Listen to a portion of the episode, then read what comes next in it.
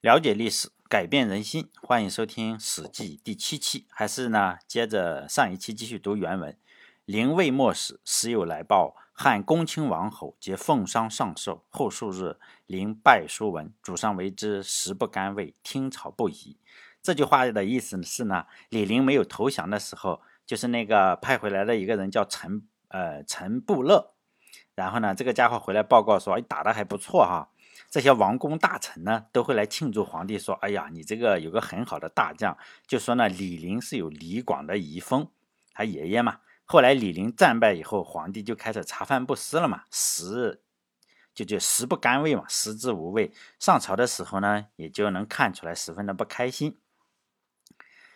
仆妾不自料其卑贱，见主上惨创达道，诚欲效其款款之欲。这句话的意思是呢，我司马迁。不自料就是呢，不认为自己的地下是非常卑贱的。古人呢说话是比较谦虚的，实际上他的地位是一点也不卑贱的。比如说，你现在有一个人可以天天见到皇帝，你怎么可以说是他卑贱呢？他就是说呢，看到皇帝你惨创达道，就是非常非常悲伤的。我们已经现在不用这个词了，就非常悲伤的样子。我就非常非常的想效忠于你。我们来看一下司马迁是怎么效忠的。这时候大家。一定要想一想，如果是你的话，你会怎么去讲这个话？呃，显然是司马迁讲错了话，并且他看错了人，否则的话，他他也不会被下狱嘛。显然就是说你的心是好的，但是你不会讲话，或者你看错了人。呃，就是说我们要要要吸取经验，并不是说要替司马迁惋惜，因为司马迁已经死了两千年了，我们为他惋惜也没有意义，你也没有办法告诉他。就是说，还是看看我们跟领导讲话的时候怎么去讲嘛。就读书是这个意思哈，我们我我我的原则是这个样子。我们继续读原文，就是看看他怎么搞的啊。继续读原文，就是以为李陵素于士大夫绝干分少，能得人之死力，虽古之名将不能过也。身虽陷败，比观其意，且欲得其当而报于汉，虽已无可奈何。其所摧败，功亦足以报于天下矣。他就是司马迁认为李陵这个人就是绝甘，绝甘分少是什么意思？绝甘就是 我讲甜的东西啊，甘嘛，甘甜。呃，我不吃甜的东西，就是分东西的时候我不吃甜的东西，就甜的东西显然就是比如可乐是吧？美味的东西就给别人吃，可口可乐给别人喝，就是高糖分的不吃，就是说好吃的东西我不吃，就是就分少，就是我分东西的时候呢，就是自己要分的少一点，给兄弟们多一点，可以说是。前聚人散，哎，前散人聚，就这样的话，别人就是什么，愿意为你卖命嘛。古之名将也不过是这样罢了。自己呢，呃，他已经被活捉了哈，已经被活捉了。但是司马迁说，我看他的意思，他是虽然被活捉了，但是他的意思是在恰当的时候要报效皇帝。虽然现在已经是没有办法了，无可奈何嘛，所以无可奈何了。但是呢，他。建立的功业，因为他杀了很多。上一期我们讲了，他杀了特别特别多的人，然后呢，就所杀过当嘛，就是足以昭示天下了。这句话的意思是司马迁为李陵开脱，这也显示出了司马迁还是比较幼稚的。我我以前我呃说过我。包括在电台里什么，我经常说，哎，我这个人特别崇拜司马迁。我这个崇拜啊，我是说，哎，他写的书特别好。但是呢，这个哥们司马迁啊，说话做事或者什么的，还有他看人的眼光，是很多地方你都是非常不可取的。哎，要不然的话，他也不会沦落到如此的下场。就是以后我给，呃，以后在书里呢，我就我们可以讲他很多的事情。呃，我。呃，尤其是他推崇的一个思想，很多都都是错的，而且错的非常离谱。但现在讲出来的话，可能大家就不停的争论，而且会伤一些人的自尊心。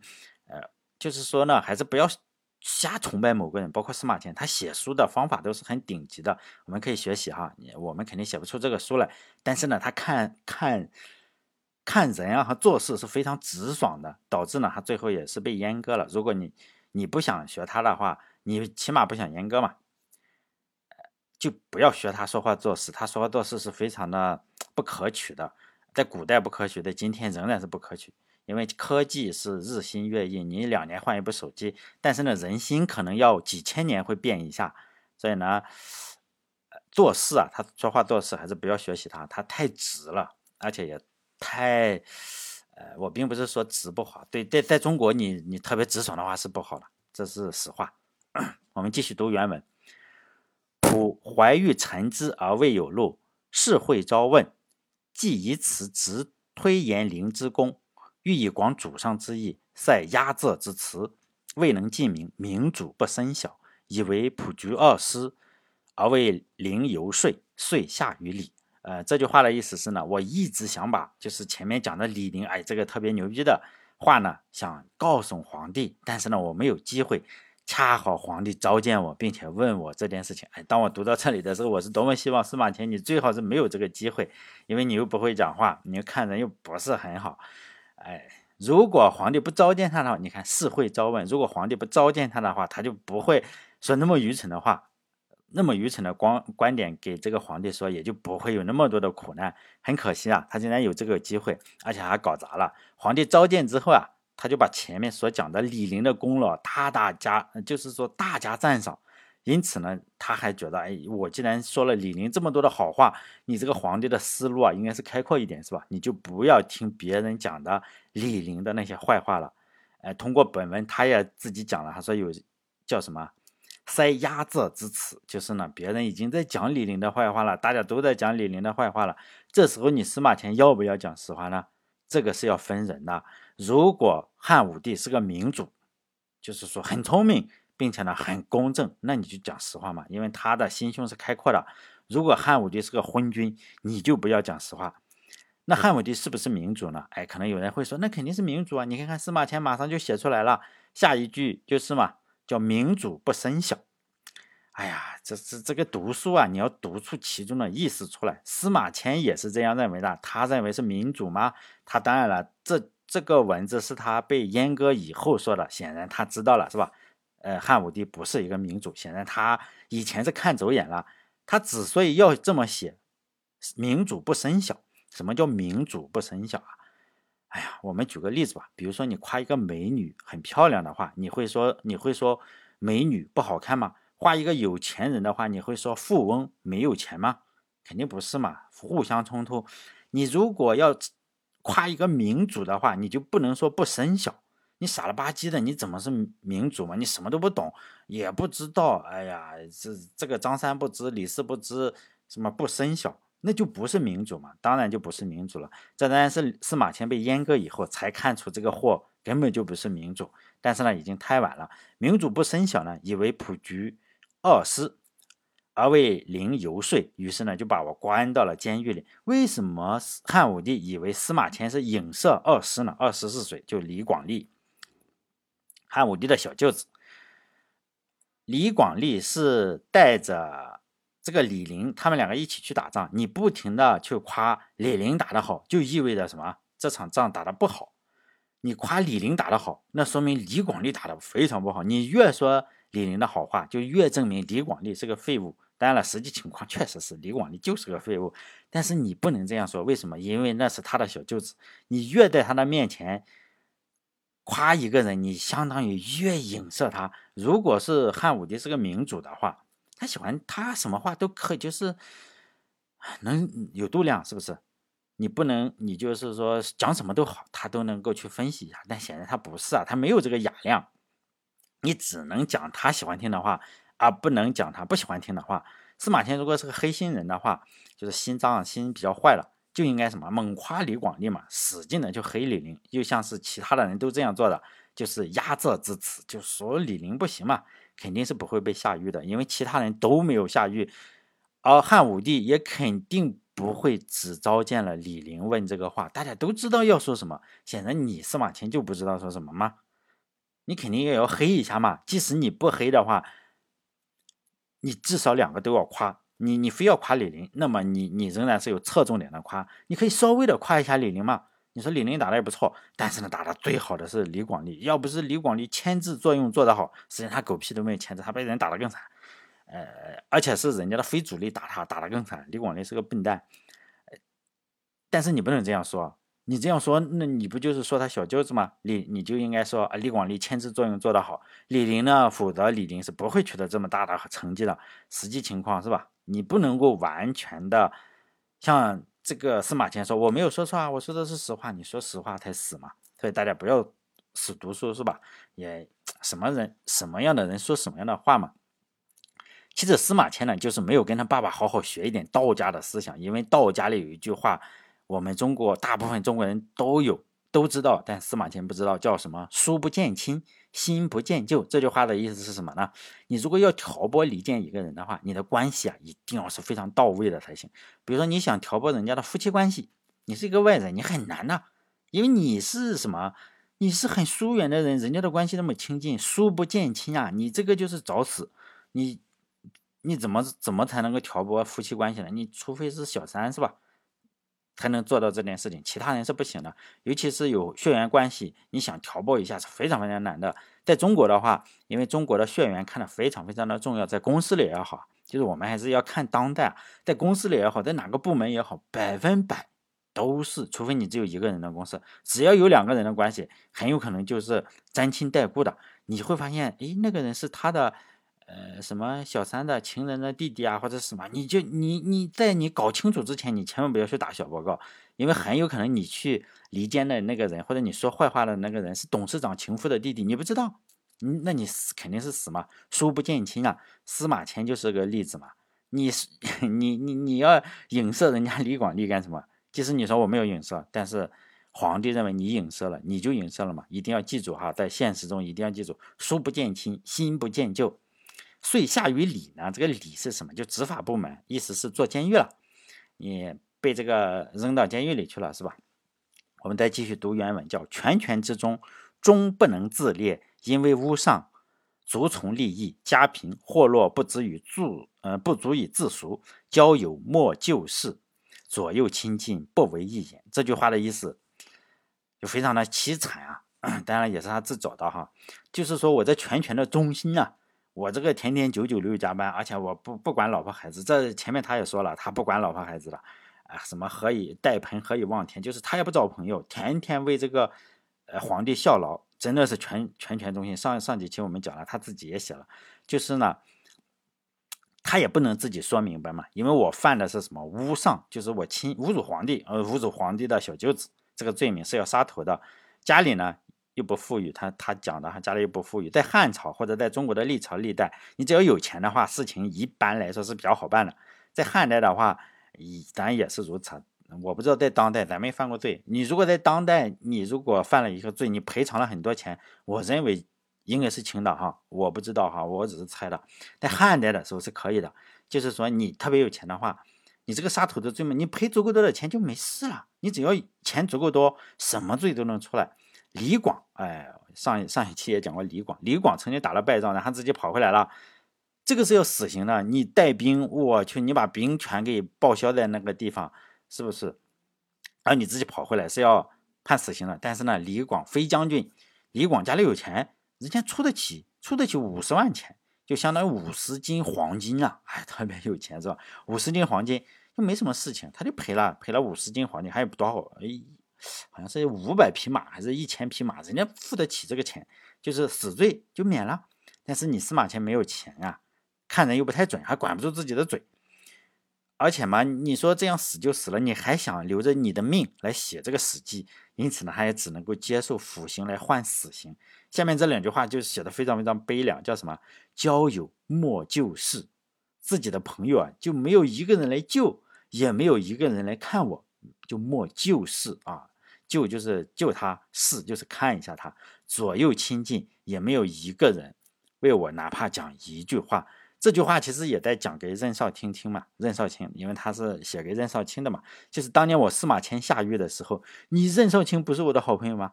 现在你可曾给过我就是一分钱，替我讲过一句话？应该是没有哈，我们可以 推测出是没有。如果任少卿说我给你五十斤黄金，哎，应该是用不了这么多，因为他的管小嘛，可能二十斤，你给给我二十斤黄金，我这个身体就好了嘛，还可以出来，我肯定会要报答你。但是任少卿有没有救司马迁呢？没有，是不是？就是说你也没有给我一一一分钱，有没有看？应该是也没有看嘛。就是一莫就是，交友莫就是。你任少卿也没有来救我，也没有来看我，而且呢左右亲近，你也没有替我讲句过一句话，没有来，是不是？到了今天你下狱了，你就写信让我冒，让我司马迁冒着生命危险去救你，这话也说不过去嘛。就是我们互相帮助，你不能老是我帮助你，是不是？哎呀但我希望大家是没有机会看到，就是感受这种世态炎凉。如果你落难了的话，你还有朋友，那个就是真朋友。如果你现在是春光无限，哇，上市公司老总 CEO，那肯定啊，你身边好朋友多的是，人家还还天天有好朋友，你拿出手机来就这个微信关都关不掉。但是呢，主要还是你混的不好的时候，很有可能就是连个朋友都没有哈。我希望大家永远不会体会到这一点。哎，你最好觉得至死都觉得我说的这句话是错的，就是说你的好朋友永远都是你的好朋友。那那那我很祝福你。但我们继续读原文：身非木石，都与法力为伍，身忧囹圄之中，谁可告诉者？此真少卿所亲见，普行事岂不然乎？李陵既声响，颓其家声。而普又耳知残事，重为天下观笑。悲夫悲夫，是为一一二为俗人言也。就是讲的人都是肉长的嘛，又不是人非木石，我也不是木头，也不是石头。然后呢，你把把这样的一个肉长的爹妈生的肉长的，然后丢在了监狱里，与这个狱卒独处。他想打你就打你，他想骂你就骂你嘛。那时候又不讲人权，我不知道现在咱没做过监狱，说是不知道。你去做监狱，我相信他不会对你特别好吧？不会说还跟着你做，肯定会折磨一下你嘛，是吧？也许是哈，我不知道。没有人可以就是说诉说这个冤屈啊，谁可告诉者？你你谁都不能说吧？说不定旁边的人还想打你。就是说呢，下面这句话叫“此真少卿所亲见”，就是以前我是这样。现在任少卿你也坐监狱了，我说的没有错吧？是不是？普行事岂不然乎？就当年我也是这个样子。李陵都已经投降了，呃，显然他也 这个这个司马迁也看错人了。李陵实际上是投降了。实际上在历史书上哈，以后会讲，在汉书上嗯讲的哈，我就随随口讲讲几句。其实这个他们这个比较相信迷信啊，很相信迷信。这个他们就觉得。司马迁就说：“这个李陵肯定不会投降。”然后呢，他们就找这个，把这个李陵的家人，这个皇帝啊，就把李陵的家人叫过来，叫过来找一个算命的先生。咱咱现在可以认为是封建迷信，但显然人家皇帝相信，你就不能说是封建迷信。说给他相一下面，然后这个相面先生就这样看了看，就觉得：“哎呀，这个家啊，他这个这个李陵啊，没有死，他不会死，他应该会投降。”哦，这个就让人勃然大怒。显然李陵是投降了。显然这个算命先生比这个，呃，司马迁还聪明一点，好像哈。李陵既声响，反正是颓其家声。当然这个皇帝就把这个李陵三族嘛都杀掉了。说颓其家声，他家里的名声是非常好的。爸爸，呃，就是上一次也讲了，那么爷爷李广这么牛逼，然后呢，他的叔叔也是比较厉害的，但是呢，他投降了是吧？总归是不好。而普又。耳知残事，残事可能是什么？接下来的一句话就是“哦”是随后的意思。李陵投降以后啊，司马迁就送到了蚕室。大家可能没有养过蚕，我小时候是在农村的，家里养过蚕。蚕这个东西啊，一生都是不用见阳光的，你就是放在一个土屋子里，有个密闭的空间，不能有风，然后呢，温度要够高。比如说你你要有点加热的方式，古代的时候啊，被阉割以后是要丢到一个不能见风的地方。这里就讲的蚕室，指的啊，并不是真的让司马迁去养蚕，就是我这个周围都是不不能够有风的，指代他死接受了宫刑，就是动了手术嘛，你这个 不能见风，可能风吹到了不行。就讲重为天下观笑，这个重是什么？重复第二次，光呃，就第一次是什么时候？当然是他跟汉武帝乱讲话的时候，他的表现就已经让人笑了一次嘛。你就不会讲话吗？还被皇帝问问你，结果你，你应该还打打哈哈，也至不至于丢监狱去了嘛？显然他就是第一次让人笑，讲了几句十分不恰当的话，被被杀头了。如果你一个正常人的话，你既然要做烈士，你就做到底，是不是？你不要中途退缩叛变了。比如说我中途叛变了，显然这个。我们要知道，这个司马迁做烈士是最合理的选项。普通人的话，最合理的选项，而不是说自请宫刑。为什么呢？你做烈士做到底，你不要中途叛变。否则的话，你说我又怕死了，我本来想做烈士，你看中间我又怕死了，只好接受宫刑，就会让人笑第二次。这一次呢，笑就是叫观笑。观笑是什么？看见你就想笑，我看到你就想笑。以前的话叫发笑，你还得有点表情啊，哈，像小丑一样做个东西，做个做个鬼脸。人家叫发笑，这个官笑就是我看到你就笑啊，你这个太蠢了是吧？我看到你就笑，就这个样子。背负背负事情呢，并不是那么容易向熟人解释的。是呀，就是说，你总不能别人一看到你就心里发笑，或者表面上就要笑，你就去解释一下。我你不总司马迁总不能跑过去，哎，哥们儿，我你知道我为什么自请功行吗？我想写史记啊。你这个实际上是越解释越搞笑。所以呢，虽然他被人关笑，但是司马迁还是不解释，就是这种态度，我觉得值得我们每个人学习哈。你还是就是我们有时候也要学习，你有的地方学习，有的地方不学习。当然你学的可能跟我不一样，是吧？每个人学的不同，每个人的智力不同，境遇不同，不可能都要解释的。现在比如说你要跟我不停的争论，哎，我就我不跟你争论，我就拉黑了。有些人就是非要来交流，在注册我拉黑了之后，他就注册个小号来跟我交流。啊，说你为什么拉黑我？是不是？其实也没什么原因，仅仅是你是个男的，我又不想跟你讲话。就是士为义一二为俗人言也。每个人都要接受一个现实，就是有些人并不是说你特别讨厌，而仅仅是人家不想跟你交流。你别问为什么，就是拉黑了，没有为什么，也不是讨厌你。我们继续读原文：朴之先非有剖腹丹书之功，文史心力近乎朴柱之间，故主上所戏弄。昌有所恤，流俗之所轻也。就朴之先嘛，这句话就是又谦虚又是实话，讲的是司马迁的祖先，说的非常的实在。司马迁是什么官二代啊？不能叫官二代，官恩代，他的家族还是比较厉害的。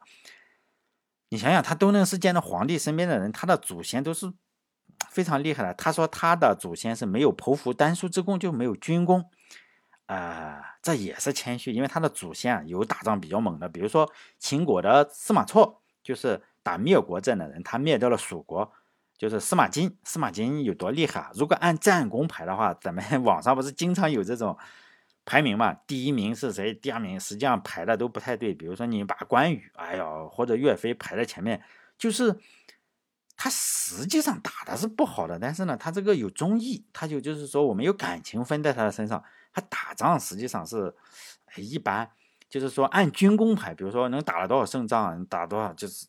这种这个排的话，就是关羽也好，还是岳飞也好，实际上是排不上名次的。他们的，你想想，打输了你怎么可能排得上嘛？是不是？就是，但是呢，我们中国人不以成败论英雄，这一点非常好啊。希望大家不要喷我。确实，他打仗就是不行。你如果说关羽打得好，关羽被人头被人砍了；你说岳飞打得好，岳飞你最终不是被是吧？给搞搞死了吗？也也也不是特别好。但是呢。有一个人是非常厉害，就是长平之战。长平之战的那个胜利方就是白起，白起是主帅。网络上就有好事者统计嘛，就是说，呃，这个白起啊，应该是前三或者前五或者第一。哎，这个咱咱不没有办法排，但是他确实杀人非常多。这个人光杀人杀了一百万到三百万之间，这是能够查到的记录啊。一百万到三百万之间可能不清楚，但是呢，当时占当时能够找到的人口的六分之一到十分之一。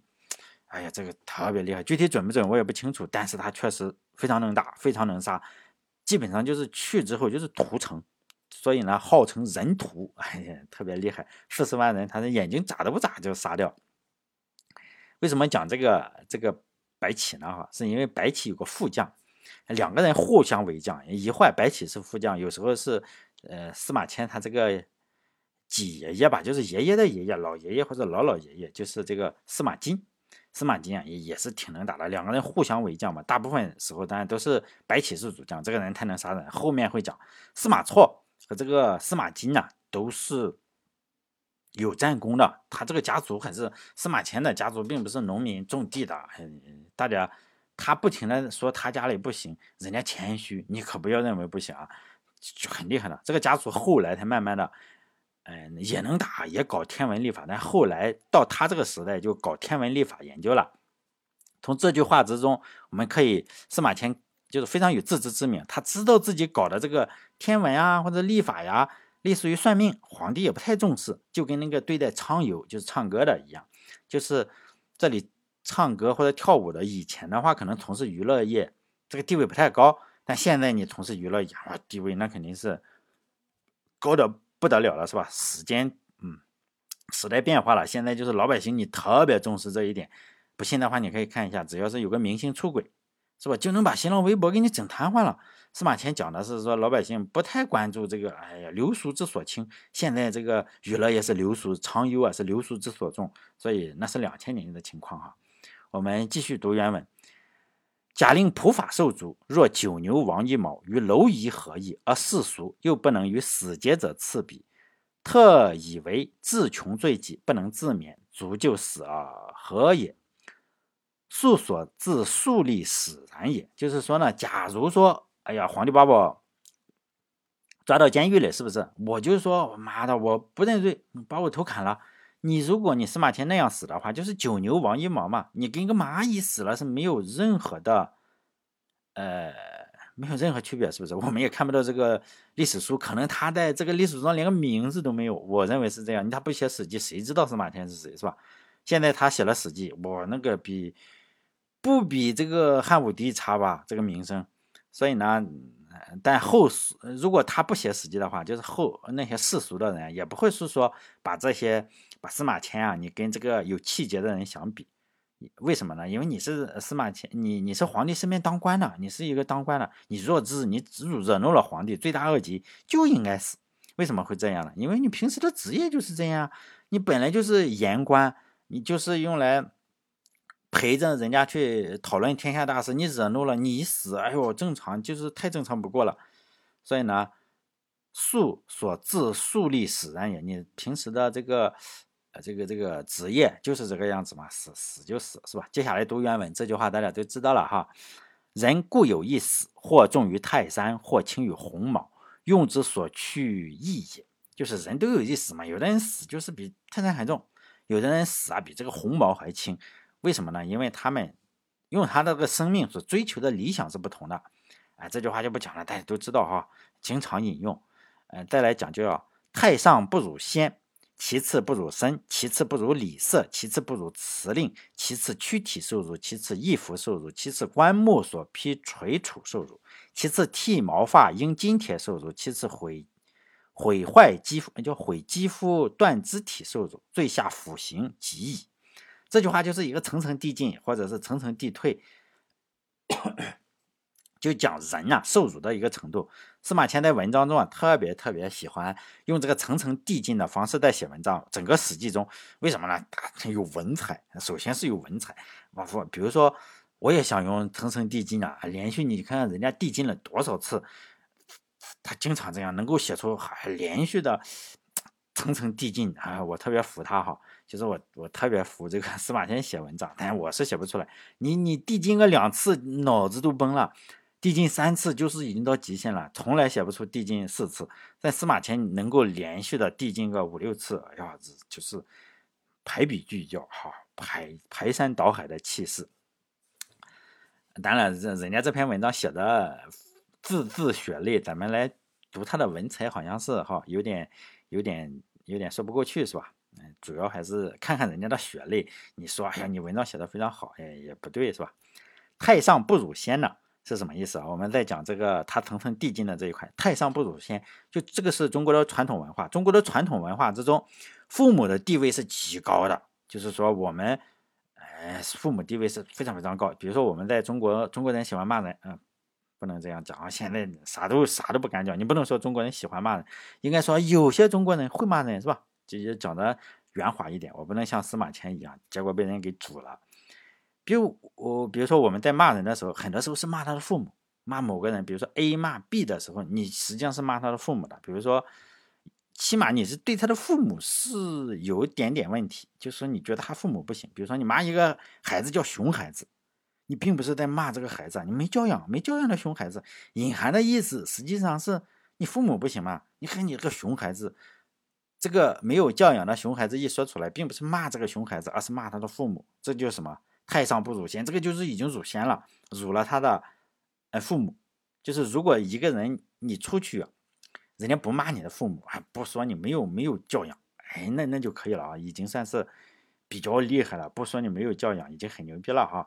就是太上不辱先，其次不辱身呢？不辱身这个意思，就比如说，哎，跟古代还是跟现在不能这样说。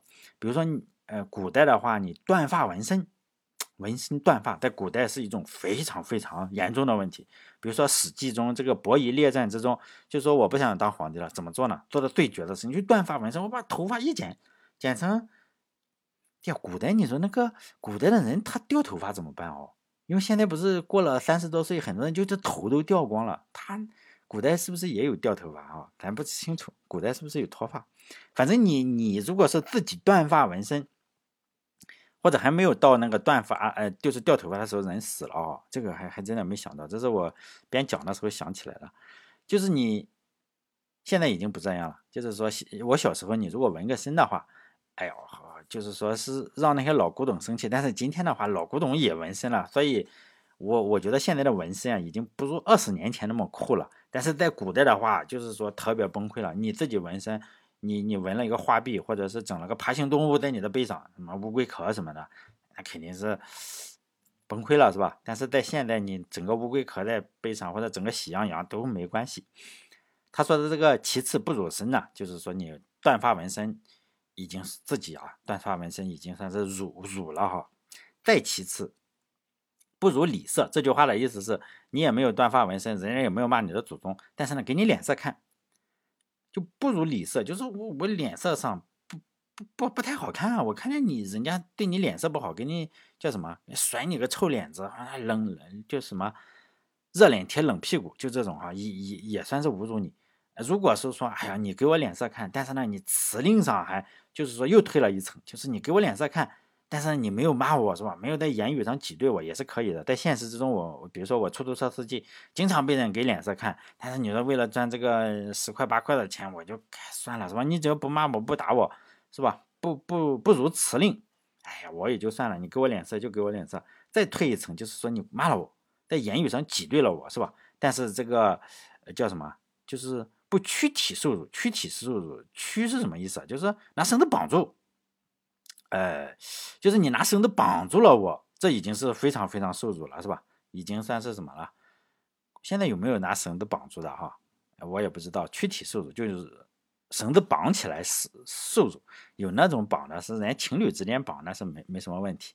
其次还有就是衣服受辱，衣服的意思就是我并不是换身衣服，而是穿上囚服，不仅仅是换衣服的意思，我换上的是囚服，囚服。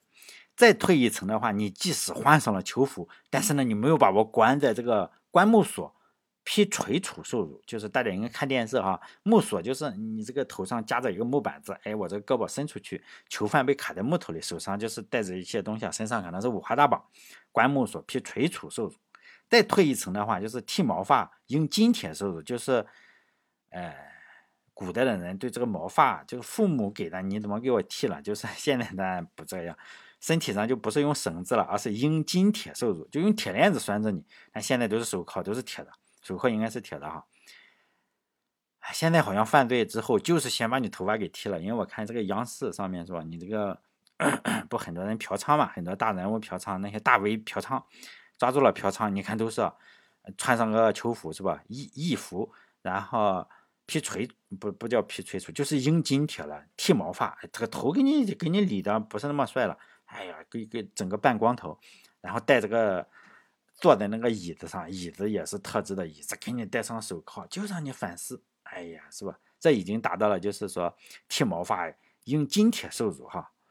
再退一层呢，就叫毁肌肤、断肢体受辱，就是我在你身上拿拿个烙铁，我们应该看过这个电影。哎呀，或者我把你鼻子割了，把你眼睛挖了，耳朵这。整整整整下来，中国这方面是非常有创造力的。大家有兴趣的话，可以看看呃《史记·周本纪》，就前面，呃周穆王做了一个叫吕行，当然也叫普行。普行就是为什么？因为他找一个大臣去写的，就那个大臣姓普。大家也有叫吕行，也有叫普行的，总共有三千种。就是你身上长的每一个器官，就真的我们人身是人身上的长的每一个器官都能够换着花样来给你整残，或者整下来，或者整一半。中国这个 科学上是使得创造力是，呃，十分有限，是吧？不不会领先，即使领先的话，也没有领先国外太多。但是在折磨人方面，它绝对是领先世界两千年不成问题。就这些行啊，你你存在疑点的话，就是说，比如说要割鼻子或者不要割鼻子，你说割还是不割呢？哎，交钱就可以是吧？有可能割，有可能不不割，交多少钱就可以免除一个级别。比如说你割鼻子，可能要交十十斤或者十两金子。哎，只要钱够的话，交钱就没疑点了。就里面里面这个普行旅行啊，讲的特别的逗，也不能叫特别逗，特别残酷。就是里面给了非常非常详细的钱数和算法，你这个真是得服。我当时研究了好几天，如果不够多的话。有有人说两千八百多种，有人说三千多种，但是我没仔细看。但是有多少类？你确实有三千种，三千种左右吧。两千八也好，还是三千，差两百种。咱不是那种较真的科学家，咱不是较真的历史学家。反正两千八跟三千差不多。就是呢，你你会有多少种？然后割鼻子的有多少种？哎，割割生殖器的，反正 二十多种割生殖器的，这个我记得清清楚楚啊，专门看的。最后呢，就递进到最后，就是说我可能哦挖膝盖骨啊，孙膑不就挖膝盖骨吗？挖膝盖骨，呃，砍脚，呃，砍腿，砍砍到腿砍到什么位置？因为你砍的太长，可能也不大行哈。砍砍到什么位置？砍胳膊，哎，挖耳朵，都有都有，这三三千多种的这都都都有，大家可以看一看哈。最后递进到腐刑，就司马迁啊，层层递进，层层递进，又又递进了他所受的这个宫刑上。就是说呢，这是让人感受到最耻辱的刑法，就是宫刑啊，生殖器切了。咱还有一个叫大毙，大毙就是砍头啊，砍就是大毙不能叫砍头，大毙是死，但是死还有很多种死法，你五马分尸也是死，砍头也是死，然后凌迟处死也是死，还是个死啊，这个死也有各种花样，但是死毕竟还有把人泡的，泡在这里，然后让你在里面是吧？这泡泡死，泡早死。反正特中国这这方面确实是很残酷的，死也死不能说是让你感受到特别耻辱的刑法，因为砍头算是轻的，你就是可能几秒钟哈就就一一刀下去就就感觉不到了，感觉不到耻辱。但帅司马迁没有层层递进，递进的宫刑也就结束了。中国其实还挺自豪的，经常宣传，尤其你看了书你就不这样自豪了，或者你看了书更自豪。这个不好说，反正我看了之后我就觉得怪怪的，因为 中国经常宣传是什么？说中国是第一个有制定详细刑法的国家，为什么？有旅行啊，这确实是。其实旅行主要是讲了什么？怎么把人家眼珠子挖下来？怎么把膝盖骨砍？哎，砍了就孙膑是吧？鼻子割了，呃，然后脸上刺字，什么生殖器给你剁下来？其实想想也确实，你说这这算能治好吗？我好像觉得你治好这个也好像不大对，是吧？两千年前就这样了。其实那时候我还经常会看一下希腊的火刑啊，古希腊，古希腊只有火刑能够接近中国的这个炮烙之刑，但是创意方面还是差差那么点意思。你只要看完《史记》这本书啊，我们不需要看其他的，你只要看一篇《史记》，比如说《史记》的《吕太后本纪》啊，就可以看到吕后折磨人多么有创意，把把人剁成猪，这什么，眼睛里放石灰，然后耳朵里灌水银，然后舌头割了，反正这。这这这经常这样，反正有时候想想很恶心。还刘邦什么的，就把大大臣叫彭越，彭越是三三大臣之一嘛，然后搞成什么肉馅子，我给你叫什么海行，就是把肉酱把人剁剁剁剁成肉酱，然后分给诸侯是吧？你回家拿包睡觉吃是吧？反正你看完《史记》的话，你仔细想一想，然后你这个 心理承受能力肯定大增，你就会发现好莱坞那些恶心人的十大禁片，哎呀，好像就是闹着玩是吧？我们继续读原文，叫“传曰：刑不上大夫，此言世节，不可不勉励。”这句话大家应该都知道是吧？刑不上大夫，只要到了一定官职的话，到了大夫这个官职，就可以不受刑法的，就是刑法不会搞你了。这个说法是是谁说的呢？司马迁所推崇的儒家经典《礼记》中写的。就是儒家经典，儒家经典经常是扯扯淡，这是我经常说的。这个司马迁看问题经常看不准。他在《史记》中啊，他不停的就讲儒家，尤其是孔子的各种好，叫至圣，就是人能达到的最高档次，就是孔子叫至圣，不能再好了，各种好。他就有事没事啊，就引用儒家或者是 儒家经典来要求其他人，就是说儒家说的好听，但是没有没有帝王愿意去推行整个儒家的思想，包括刑不上大夫。有没有人做到？当然没有了。你只要稍微看一下历史，就知道没有人这样做。管你什么大夫、小夫、老夫，照样杀的。顶多就是说看你是大夫，这个很少。我说的这个顶多也是很少，就看你是大夫，就你自杀嘛。你你别整了是吧？我我也不去，我也你也别费这开，我别让我费这边手续了，你自己自杀，就是你自己吊死、刺死，喝个毒酒，或者是拿拿刀抹脖子，自己自杀。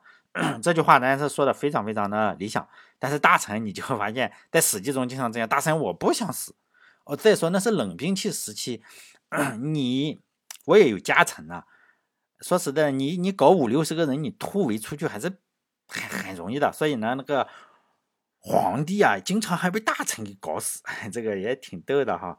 实际上没有这样，所以呢，为什么大臣也不会说大刑不上大夫？以后我们读史记的话，你会发现，并不是皇帝这里的天子说，或者这个诸侯说你你去死，不会，人家人家反抗的。去就把你弄死，就是说那个时候是冷兵器时代。说实在的，你只要找一批敢死队，还是赢率还是挺大的。就君臣中就这个样子，就说的非常理想。刑不上大夫，让你自杀，他不自杀。所以呢，君臣间的斗争啊，非常非常的血腥，很惨烈，不存在这种理想情况。说你你自杀吧，哎呀，那你说你让我自杀，我弄死你。在秦国变法的这个商鞅，如果是那么好的话。你刑不上大夫说商鞅，你去自杀呀，你也不用五马分尸了，是吧？包括孔子的弟子子路也是这个海行，孔子最喜欢的，号称最喜欢的之一吧，子路海行就被人剁成了肉酱，这还成了孔子仁慈的一个典故。就子路啊，然后被做成肉酱之后，孔子就知道了，就心中十分的悲伤，毕竟他最喜欢的一个徒弟，是吧？他就做了一件什么事情呢？就说，哎呀，这个这个，你们把家里的肉酱都倒掉。我以后不吃肉酱了，就这个样子，就悲痛，不能再死，就是很悲伤了。我看到肉酱，我就想起子路来，就是叫什么？这个成语啊，有个成语啊，叫“中泥覆海”，覆就是倒掉，海就是肉酱，就把肉酱倒掉的意思。儒家经常整这些有用的，经常整这些没用的，就搞个仪式感。他自己的土地被人剁了，你说你边哭边倒家里的肉酱是几个意思，是吧？这就是两千年来啊。整个儒家经常经常的一个常规操作，就是贼他妈的能宽容敌人，谁强就对谁宽容，是吧？大家可以搜一下孔子的后代，咱们只不能说孔子特别多的后代，咱们只搜一个，就是颜圣公。你不能你不能搜所有的后代，因为有很多我们知道有很多姓孔的都是伟大的科学家，伟大的是吧？我我都不知道叫什么家了，反正就特别厉害。但是颜圣公是能够合法继承。孔子这个，他不能所有的，他那么多后代，你不可能所有的都继承啊，你只有一一个可以继承，就是嫡长子。大家可以搜一下这个衍圣公，现在的衍圣公是在台湾，这个 蒋介石把他抓去了，抓去之后又生孩子嘛，然后现在多少代我也不知道，反正衍圣公，你就能够只搜衍圣公就好，在网上也有书书本的知识也有很多，你就可以看一下衍圣公。他非常的识时务者，识时务者为俊杰，经常修一下正统什么的。就孔家，我们这这一点是毫无疑问的，就是孔子家族，孔家是中国的第一家族，没有哪个家族能够做到这么长盛不衰的，只有一家就是孔子，其他的可能就慢慢慢慢就没有了，慢慢慢慢就没有了。但是孔子是孔子家族是长盛不衰的，虽然后来也有很多分裂，有这个北孔子，有南孔子，呃，包括可能这个。比如说现在又台湾又有孔子是吧？哎，但是呢，总体来说，他们这个第一家族肯定是没有没有任何问题的。为什么会这样？可以想象，就是在未来很多年之内啊，我比如说我们刘家肯定是早就从来没有形成过家族。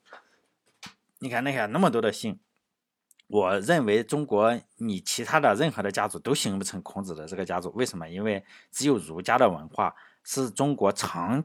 长期以来的主流文化，再下去一一百年或者两百年或者五百年，很有可能孔家还是最强势的文化。对，为什么呢？对当前对当权者来说，就儒家是最好用的，因为儒家呀一定会选择，就是鸡蛋跟石头在哪一边，他一定选择石头那一边。就鸡蛋跟高墙之间，这个儒家比谁都会选位置，或者他两边压住，他一定是站在石头这一边。网上有一个有一个网友吧。我不知道他是特别聪明还是不出名，他他叫张方，就是姓张的张，弓长张，方是方方正方形的方。张方写了一个对联，他就恶心一下这个衍圣公啊哈，衍圣公他我觉得写的非常的贴切，看了之后让我逗得肚子疼笑，就是叫什么？左想元猛，今祥满清，何足道哉？方明白，善劝进家有余庆。叫孔，下联是孔曰成人，孟曰取义，全都忘了，只记得思实物者为俊杰。横批呢叫世修降表。你知道修降表就是投降的表啊，我这个天天修，哎，天天修。我如果希望上天有灵的话，如果人死后都到一个地方的话，我真的非常的想问一下，这个孔子和司马迁，你们两位这么牛逼是吧？我也很佩服你们。但是你看看这个两千年来这个儒家的发展，你他妈到底有什么想法？大家非常想知道还有什么想法。但历史选的儒家肯定是有其中的道理嘛，是吧？哈。通过这句话讲讲儒家的，因为整本书啊，我们又不停的讲儒家，所以呢，这一期就多讲一点，以后不讲了。因为每次我看到这个司马迁，就又看人又看错了，我就也不知道怎么说。但是他的，因为这这个呃，虽然他被改了很多哈，虽然被改了很多，但整体的架构还在。这个第一期我讲到了，但是呢，你一一旦司马迁又有一个很逗的。观点，他会把所有的很多的人都往儒家里面去套，你就会发现这个人啊，就一下子无趣了。但是呢，你看到他要写其他的没有套儒家的，比如说荆轲刺秦王，就写的特别的棒。但是，一旦他把一个人像的套在了儒家里，就是君君臣臣这个样子，哎呦，你就觉得整个文章就真的是没有没有太大兴趣了。你就发现这个人已经不是人了，他已经成了一种没有七情六欲了。但是呢，你一旦发现他不写。他不写这个儒家思想的时候，比如说荆轲，哎，那个后面的那些列传呀，或者是什么的，哎，写的真的好。但是，一旦是他要把一个人用儒家的框起来，啊，你这个整个我就不想读了。这可能是我自己的一个呃阅读习惯吧，哈。我你如果觉得，我就觉得这个君君臣臣就是挺好，但是我就有点受不了，是吧？所以呢。这这一期多讲点，因为以后还要再讲嘛。他一旦套儒家，整篇文章就觉得，哎呀，反正有点压抑就是了。你会发现，他这也不能干，那也不能干，为什么有儒家思想束缚着他嘛？就是说，历史选择儒家肯定其中的道理，但这我也觉得这跟儒家是没有太大的关系。如果没有儒家的话，统治者肯定要造出一个儒家出来。所以呢，我并不是批判儒家哈，咱对儒家不感兴趣。现在你又不是说要独尊儒术是吧？咱咱。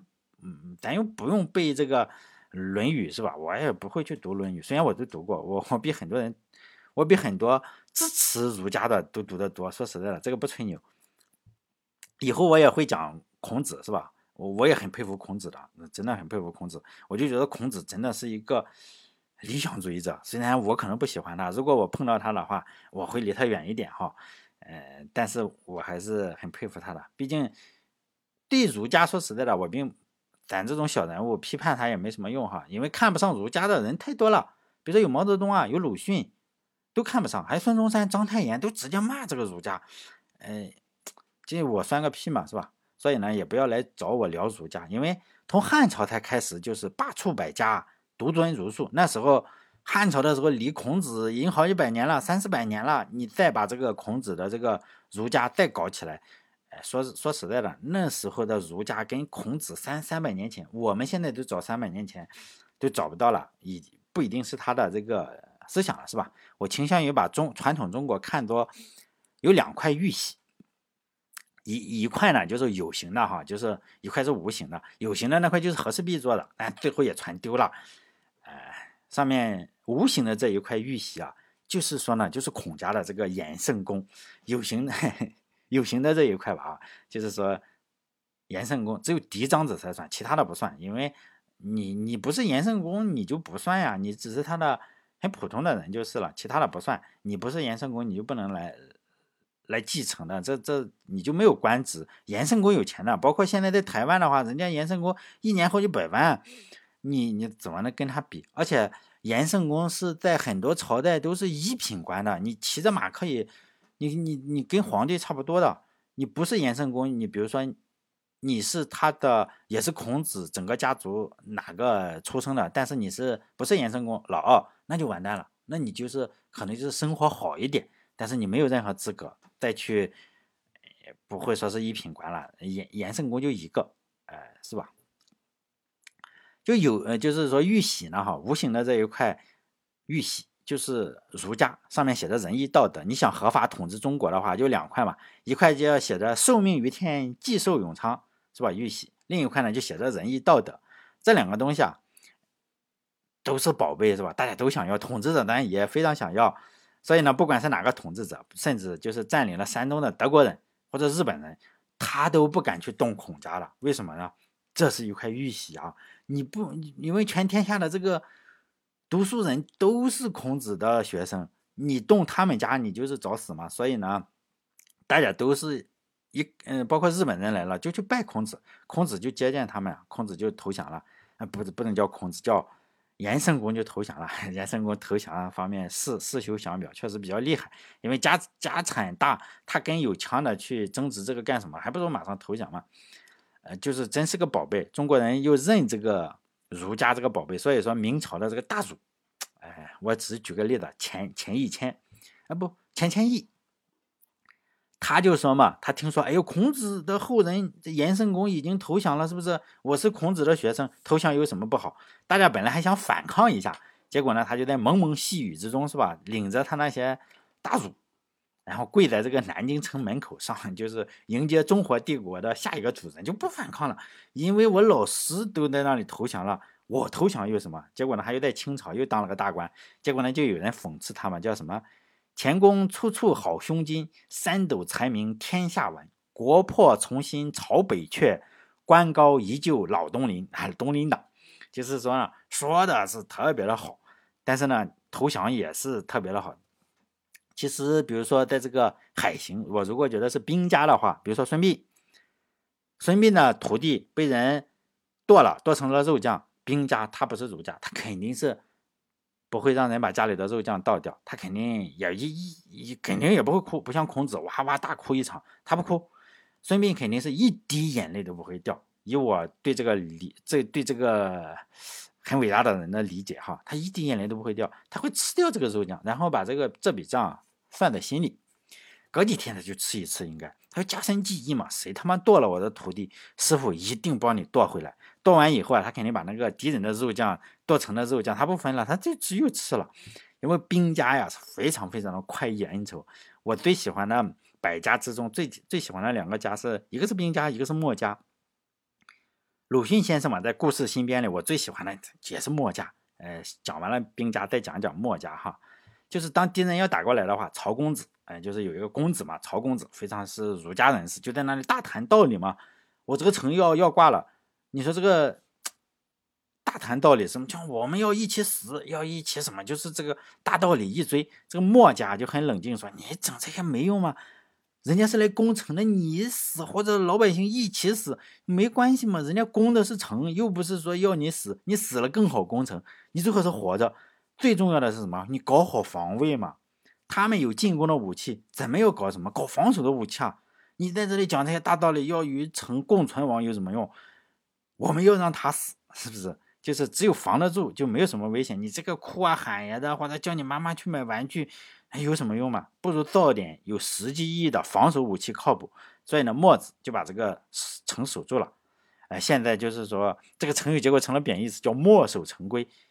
这里就是墨啊，这个墨就是指墨子，人家这个墨子这个守城啊特别的好，成功了是吧？敌敌人是没有进来。那个孔子不吃肉酱，叫中尼赴海，他仅仅就是褒义词。这个墨守成规是贬义词，他守住了城，成了贬义词。仲尼呢，孔子老老家伙哭了一场，把肉酱倒了，然后就成了褒义词。虽然他啥也没干，是吧？他他也没帮他徒弟去报仇。如果墨子也好，还是这个兵家也好，肯定是要报仇的。妈的，你剁我徒弟，我就剁你全家。结果呢，他就让人倒了个肉酱，大哭了一场，是吧？结果现在墨守成规，哎呀，贬义词，仲尼赴海，褒义词，哎，所以呢，这一期讲到这里吧。好嘞，再见。